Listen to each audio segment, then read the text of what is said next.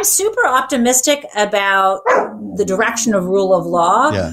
I just don't think the Republicans who are in office right now and are going to be facing, you know, the election season starting pretty soon right? Right. I mean, look, the elections. You, you're, you're separating the uh, the the justice track and the election track. I think that they're going to com- collide those two things. I think that you you're going to arrive at a, so many hearings and so much going on next year that this will sort of take over a lot of the debates that's going to happen every day. And because it's going to be happening in prime time and on Fox News and on Newsmax, it's going to be very hard for them to avoid the reality of what the truth is. But I I hear you. They, tell me about. Um, about Merrick Garland. Are you feeling better about him these days? I've heard your your position on him waver for sure in the recent past. But you know, how do you feel about him right now? Is he is he living up to your expectations?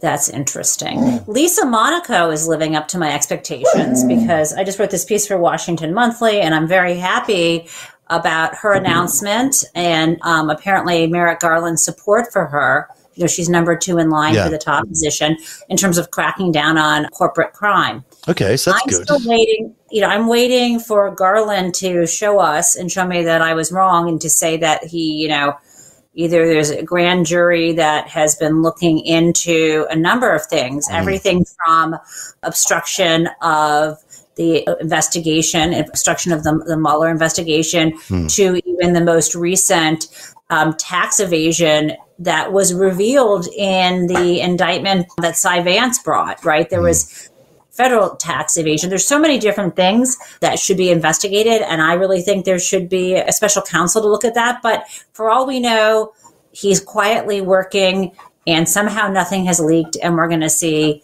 an indictment of Trump for uh, obstruction. Uh, I think so. Maybe not obstruction. There could be so many other things. I, I feel like the reason Durham still exists is to give him balance, right? So he's got Durham out there doing all these strange indictments that make really no sense. And I think he's, you know, judging by his uh, testimony in front of the committees last week or the week before, who knows, time flies.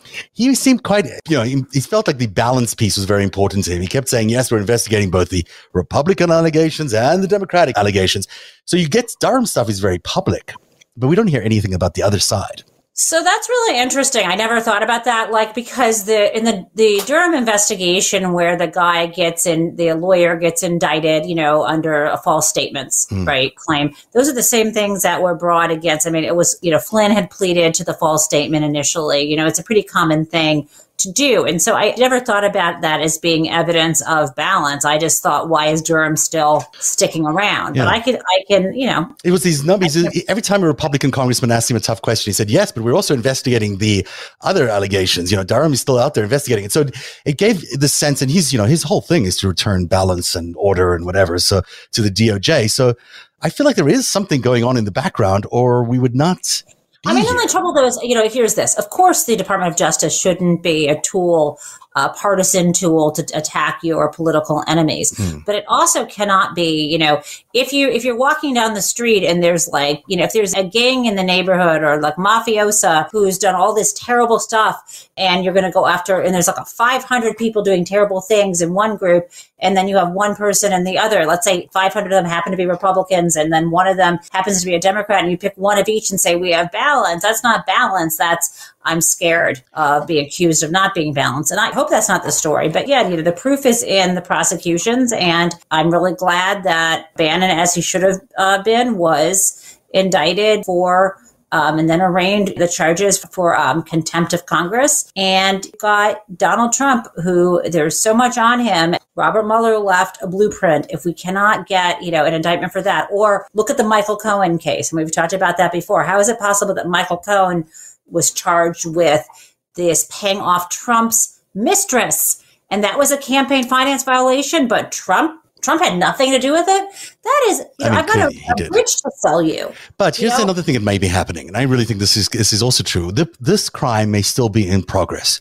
We are still in the midst of a major global conflict, I don't know, whatever you want to call it, but there's certainly a lot of remnants activity from January 6th still happening. We know that there's organizations, there's all sorts of militia buildup, there's Russia doing all sorts of strange things like blowing satellites out of the sky for no good reason. There is, and wars developing along the Russian mm. front there. There's all sorts of reasons why things might be moving slowly or apparently slowly because we might still be in the middle of a crime scene. I mean, there America's not regained its its stability just because Biden was elected. We're still in the process of you know, recapturing sort of a stable ground and recapturing our alliances and even re- understanding how the world has changed in the last four years. And how does that, is that a political it's observation, a, or where's the legal observation? The legal observation there is what happens if, like, okay, so the crime's in progress. The DOJ. What are you defining as the crime? The then? crime of uh, it's the attack on democracy is still continuing. The the broad attack on democracy. I know that's not real. Well, that's kind of a crime in the abstract. I mean, yes, but it not- involves all these players that are still engaged okay. in this conspiracy of whatever it is they're doing. So, say that's still ongoing you can't just, and you're still monitoring it or you're trying to figure out what the crime is or figure out who's involved, whatever. In other words, you're still investigating it. You can't really act on it until you've investigated on it, can you? Well, that's, I mean, if someone's conspiring, let me, you're defining something a little amorphous for me, but okay. let's assume for a second there's some, there's specific crimes in there, not just the whole sort of geopolitical yeah. restructuring. Yeah, you can apprehend people. Like if someone if we if we were conspiring to commit murder mm. you don't have to wait till the murder is committed to arrest people. Conspiracy is in of itself a crime. Now on the other hand if you're talking about something that doesn't involve something as exigent where someone's going to die or something's going to be irreparably changed sure maybe you want to follow people around until you could find out who the the biggest players are what if there's also some uh, pressure being exerted on the outside? And now we know that the DOJ is not meant to be politically pressured in any way. But what happens if there is pressure coming from China or Russia or any of our adversaries saying, you know what, touch our guys and we'll respond? Or, you know, any number of things that could be happening from a counterintelligence perspective um, that also need to be playing out. Is that something that would slow down the process I think it would, but I mean, it's just. Uh, I mean, for that, I would want you to ask someone, the Asha Rangappas of the world, people yeah. who have intelligence experience, which I don't. I mean, that would have been fun but I don't know how that I don't know how those worlds interact. Right, but I mean, these are all things that could be slowing down. You know, I'm just trying to think of these are not necessarily silver linings because they're actually quite terrible, but they're um, nevertheless, you know, there could be things that could be slowing down the Justice Department. As I'm just thinking out loud about why we haven't seen much action, but we also are seeing a very limited window left. I mean, we can't act in the middle of an election campaign we can. We've done that before. It's not very good. So there really is the window is is now or until next spring, probably. Right? I mean, there's not much much time here. Uh, in terms, in terms of the how you're trying to talk about the midterm elections. Yes. Right? Yeah. You can't do anything. Yeah, at some point, the Justice Department doesn't probably want to get involved. Probably, I would think, what after September or October. Yeah, right? probably after somewhere. But, and maybe even sooner than that when you're talking about these primaries are going to be happening um, in the various states. But I don't know if there's any. I mean, there Ponzu. Ponzu's very very fun. I'm we like trying him. to talk to Zev. I'm sorry, honey. Such a good sport. Let's let's uh, let's uh, let's talk about Rittenhouse for a little bit here because uh, he is, I think, as guilty as you could possibly be. I mean, it's very hard to see these self-defense claims being real. And and anybody who was sort of was evident on the night that he was looking for a fight. He wasn't just like hanging out there to treat people as a paramedic. I'm not even sure he is a medic. What's your sense of, of uh, whether he'll get off or not or whether it'll be a hung jury or what's your prediction? I mean there's so many different options. Like i i mean there's a possibility of a mistrial but i don't mm. think this judge wants to lose control because if there's a mistrial right? Because the uh, defense is asking for one related to right. the quality of the um, drone video they got. Yeah. They, they said the one they got before the trial was not as clear. what does that mean? What, what do you think the difference is between the clear one and the not clear one? Do you think the one, so the one Maybe got- it's easier to see what the people are doing. And that video in particular is kind of hard to see what's happening right before Rittenhouse shoots. So do you think the clear one is more of an indictment for Rittenhouse? They're excluding that Maybe. as a Wow. So that's that's going to come out sooner or later. Direction, you know, because his whole thing is he's claiming he was chased into kind of an mm. alley and thought he was going to be killed. Mm. Versus that maybe he was what I think the prosecution is arguing is that he was aiming at the gun at other people. Right. And there was just nothing really. There was like a plastic bag versus a gun and all these other things that when you might be able to see in high definition you that you can't see. see yeah, mean, you can see that it's just a plastic bag, yeah. right? When yeah. you, so maybe these are the kinds of things. Um, so that'll come out regardless after the fact. I mean, we're going to see that in a matter of weeks, probably, and and that'll make him look even more um, horrifically guilty than he is. What? I'm sorry. What will we see in a that, matter of that 4K drone footage will be released somehow, I imagine, to the public, regardless of the of the verdict. I would think. Um, you know, I think so. So one option is that he grants a mistrial. Yeah. And on the one hand, he might do that if he thinks it would help the kid, right? If he's on the other hand, then he loses control. And how do, what do you mean by lose control? What does that mean? Well, then they may. I mean, he may. Then he's. Then it looks like he's run a, a bad trial. Then then right. he may not be able to. Prosecution could ask for another judge. I mean, he might try to hold on to it, but it doesn't seem like he should try the case a second time. Right. I mean, he could. The other thing is, I don't think it's going to be a hung jury, mm-hmm. and I don't think it's going to be an acquittal but it might be just a conviction on some of the lesser mm-hmm. offenses. And then, of course, he'll appeal. Right. Um, so the judge gave the jury instruction to say that self defense is not available to the defendant if um, he provoked the attack. And oh. so, really, the, the, jury is looking at all the videos of each of the of the killings and the the two killings and the one injury shooting to see whether they think he was the one who provoked it. Hmm. And what's so difficult, though, is in the second two, the defense is trying to say, well, they were coming at him and he thought they were going to kill him. When I'm not sure that's a reasonable assumption. He knew people thought he had killed someone else. He told someone on the phone, I just killed somebody. Mm-hmm. Someone said, Did you shoot someone? And he lied and said the other guy had a gun. He knew people were coming after him. I think that he probably knew they'd take the gun. He didn't think he was going to be killed. He probably thought he was going to be punched in the face. Oh, he had an AR 15 and he had a bunch of friends. One of the guys did have a gun and didn't shoot him. But remember how we've been told if you have a bad guy with a gun, all you need is a good guy with a gun. Yes. These guys, one guy had a gun and he wasn't even using it. He was trying to pull the the weapon away. The other guy has. Look, there's no reason for this guy to have shown up there with an AR-15 anyhow. I mean, it just makes right. no sense. And he's 17. And the whole thing is so, you know, it feels so contrived. Like it does feel like it's a bit of a setup, but it's also. And why didn't the police tell him? Hey, buddy, what are you doing walking around with? Well, he was there with the police. He was there as part of their little squadron. So, I mean, it's, and this happened a couple of times during that summer last year. The, the environment was created for these clashes. They created a political environment to create these clashes in various cities that they wanted to win. They wanted to win all these swing states. So they created these flare ups. Right. Wisconsin I, is a swing state. Right? right. Yeah. So then, you know, you send in someone like Rittenhouse or a bunch of other people to make sure that the tension gets inflamed. And yeah, you're going to get some casualties along the way, of course, for something like that, that makes it even more inflamed.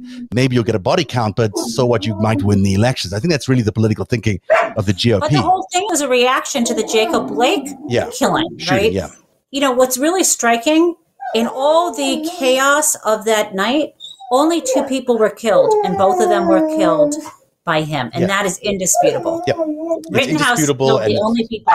And he, you know, it was as they call it. What do they call it? White on white crime. It was white on white crime. Just think everyone assumes that there was a black the black people were shot. You know, that would have been you know even more contentious. I think uh, in terms of the verdict. But these are white people that were were shot. But it seems like he was you know he was looking for that fight. It seems very like that's what he was there to do that night and uh, that's my opinion of course i don't there's no way to get into the guy's mind but it's uh I don't see that they put up a defense that really argues that, but I do think there's a possibility that there's a hung jury. I think it's one person on that jury needs to say, "Hey, I believe Kyle, and I don't believe he's guilty," and then it's hung, right? Then what happens then? I mean, if you ever saw the movie Twelve Angry Men, yeah, know, I don't didn't see it, but you well, you could just be there for hours. Yeah.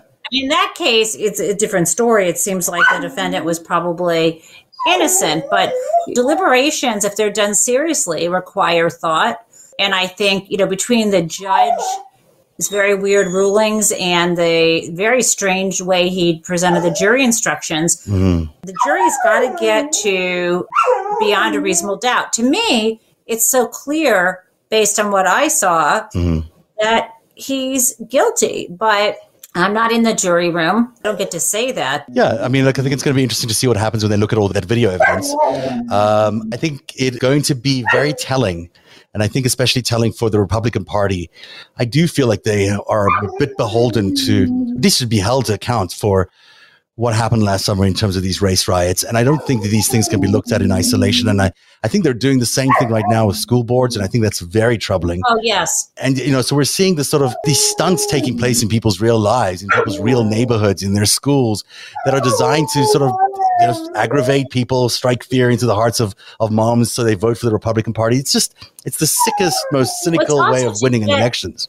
I mean, school boards for a long time have been, you know, school boards, school textbooks, local communities are a really important place to get involved in politics. And a lot of these positions are not paid positions. Mm. Like our council in my town in Northampton, those the people who do this run for office, but they don't get paid for their jobs. People who are on the school committee, you know, they don't get paid. And so this, this concerted effort, it seems like, mm. by the Republican Party to send really angry, irrational people into school board meetings, yeah. into already contentious cases to kind of yeah. stir the pot, create divisions, create, you know, um, the oh, school board invaders are the Kyle Rittenhouse of this year. You know, they're basically the equivalent of that. They're going into to stoke fear, to create mm, you know chaos, to to do whatever it is they need to do in school boards in order to get moms to vote for the Republican Party.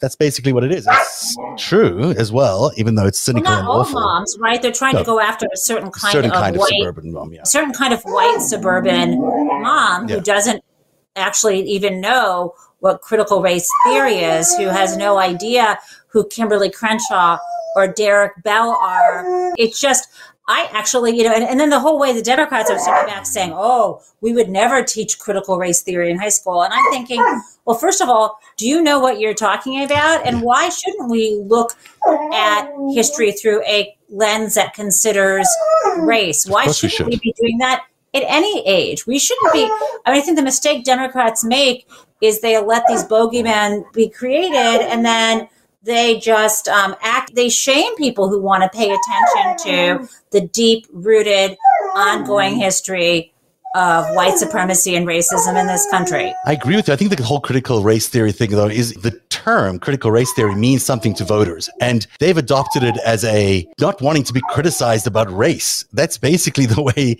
white GOP voters are looking at this term. They don't want their kids criticized about race, race history, and they don't want to be criticized themselves about race history in America. I wish we could organize right now. What we mostly need is a kind of truth and reconciliation mm. because our country is so divided. And I think that, you know, the mythical white suburban moms actually matter. But you know who matters more?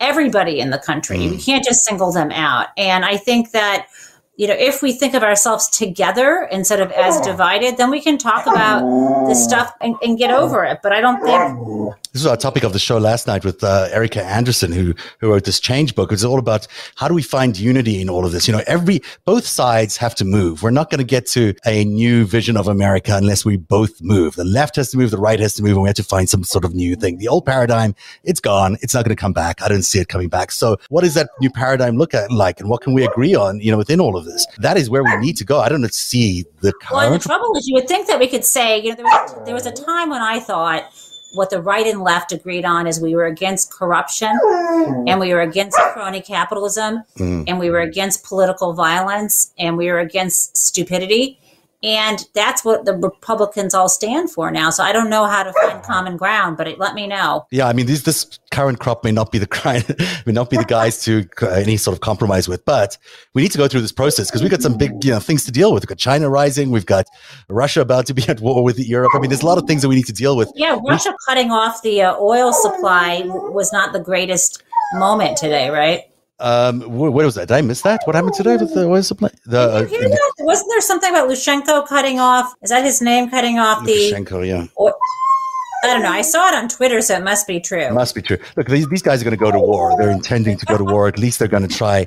Uh, I mean, China's really, you know, what's going on in China, the civil unrest right now in Hong Kong. Mm, I didn't realize this. And still, the that's interesting. Economic unrest in the in mainland China and the threats to Taiwan. All of this is creating on the ground there, I think a lot of um, opportunities for uprising. Indeed. And I think that we can't afford to be fighting against each other when we've got these big global foes out there that are you know stirring up war. We might have to fight a war. I mean, we're not ready for a war now. I don't think we're ready for a war, but we might have to go into one in the next year or two. And if we do that, you know, we better get united around something or somebody or somehow. And and maybe that's what we need to see us sort of confront that moment is to realize that we're on an existential threat. But boy, that's not I mean, a great you would think that out. fighting a deadly virus would have united us. You would think. In fact, did the exact opposite. I could talk to you for hours. I literally can. But Jen Taub, thank you very much for being here tonight. Tell everyone about your book again. It's called Big Dirty Money. Tell everyone uh, why they should buy it because it's still out in soft cover now. And so tell everyone about that. Um, check it out at the library or buy it at your local uh, bookstore or if you must from Jeff Bezos. Um, uh, it's a it, the book is really um, laying out the history of, of white collar crime is how the term came about and how it, the times that we actually as a country crack down on corporate and white collar criminals why we stopped doing it and how we need to change all of that. And I think we're on our way, I'm happy to say, with Lisa Monaco. There you go, Lisa Monaco. This is because of the stuff she's done recently about cybercrime, or do you think there's just a lot more that she's Oh, she, no, she gave a big speech right before Halloween at the end of October. Okay. The American Bar Association to a big meeting on white collar crime, told them that the uh, lackadaisical approach from the Trump era was over. Wow. And I wrote this piece for Washington Monthly that just came out on Monday so you can look for that, in which I say that, you know, she made it clear that uh, corporate criminal law enforcement has gone from the deep freezer to the front burner. So I'm very encouraged by that. Well, that is good news. That is good news.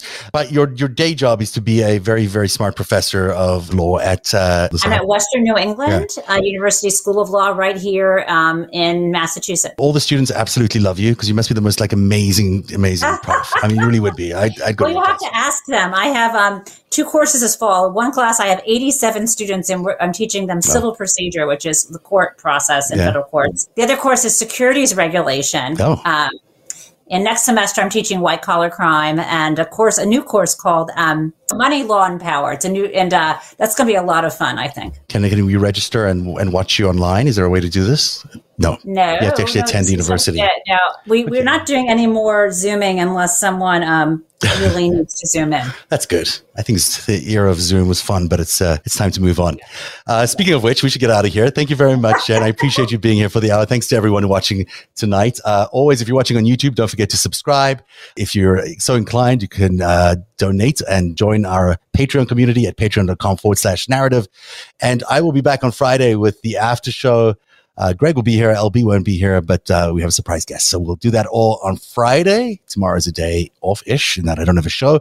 Uh, but we will see you then on Friday. And have a good night, everybody. Thanks, Jen. Have a good night. bye, Ponzu. Good night. Narrative is made possible by viewers like you. Join today and support truly independent journalism at patreon.com forward slash narrative. That's patreon.com forward slash narrative.